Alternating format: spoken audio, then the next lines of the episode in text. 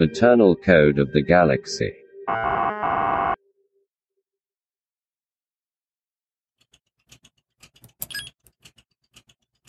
Play it again. Sarah 5, I don't think this is healthy. You Play it again, Charleston. Play it again. Play it again.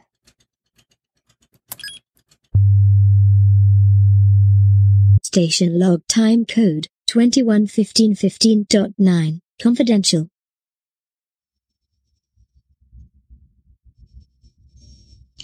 My name is Sarah Vasa, or Sarah 5, and I am a fifth generation clone at this station, which has no name. To me, this is just home. If you are listening to this file, then something has gone sideways because Charleston and I are the only ones that can open this file.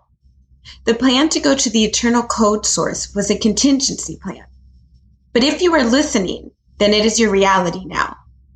The freezing will create memory loss, which is why I'm making this file for myself.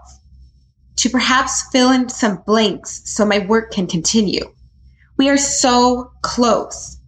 After studying the code for almost two centuries and a lot of coordination between a lot of clones, we will have learned so much about the code that comes to us from deep space every eight years. Eight months ago, some of our stations started going offline. We don't know how or who is behind it. However, Sarah One, the founder of the hyperdrive, made a lot of enemies when she was creating her empire. And even before she started cloning herself and sent clones like me to research stations. Well, none of that probably matters now.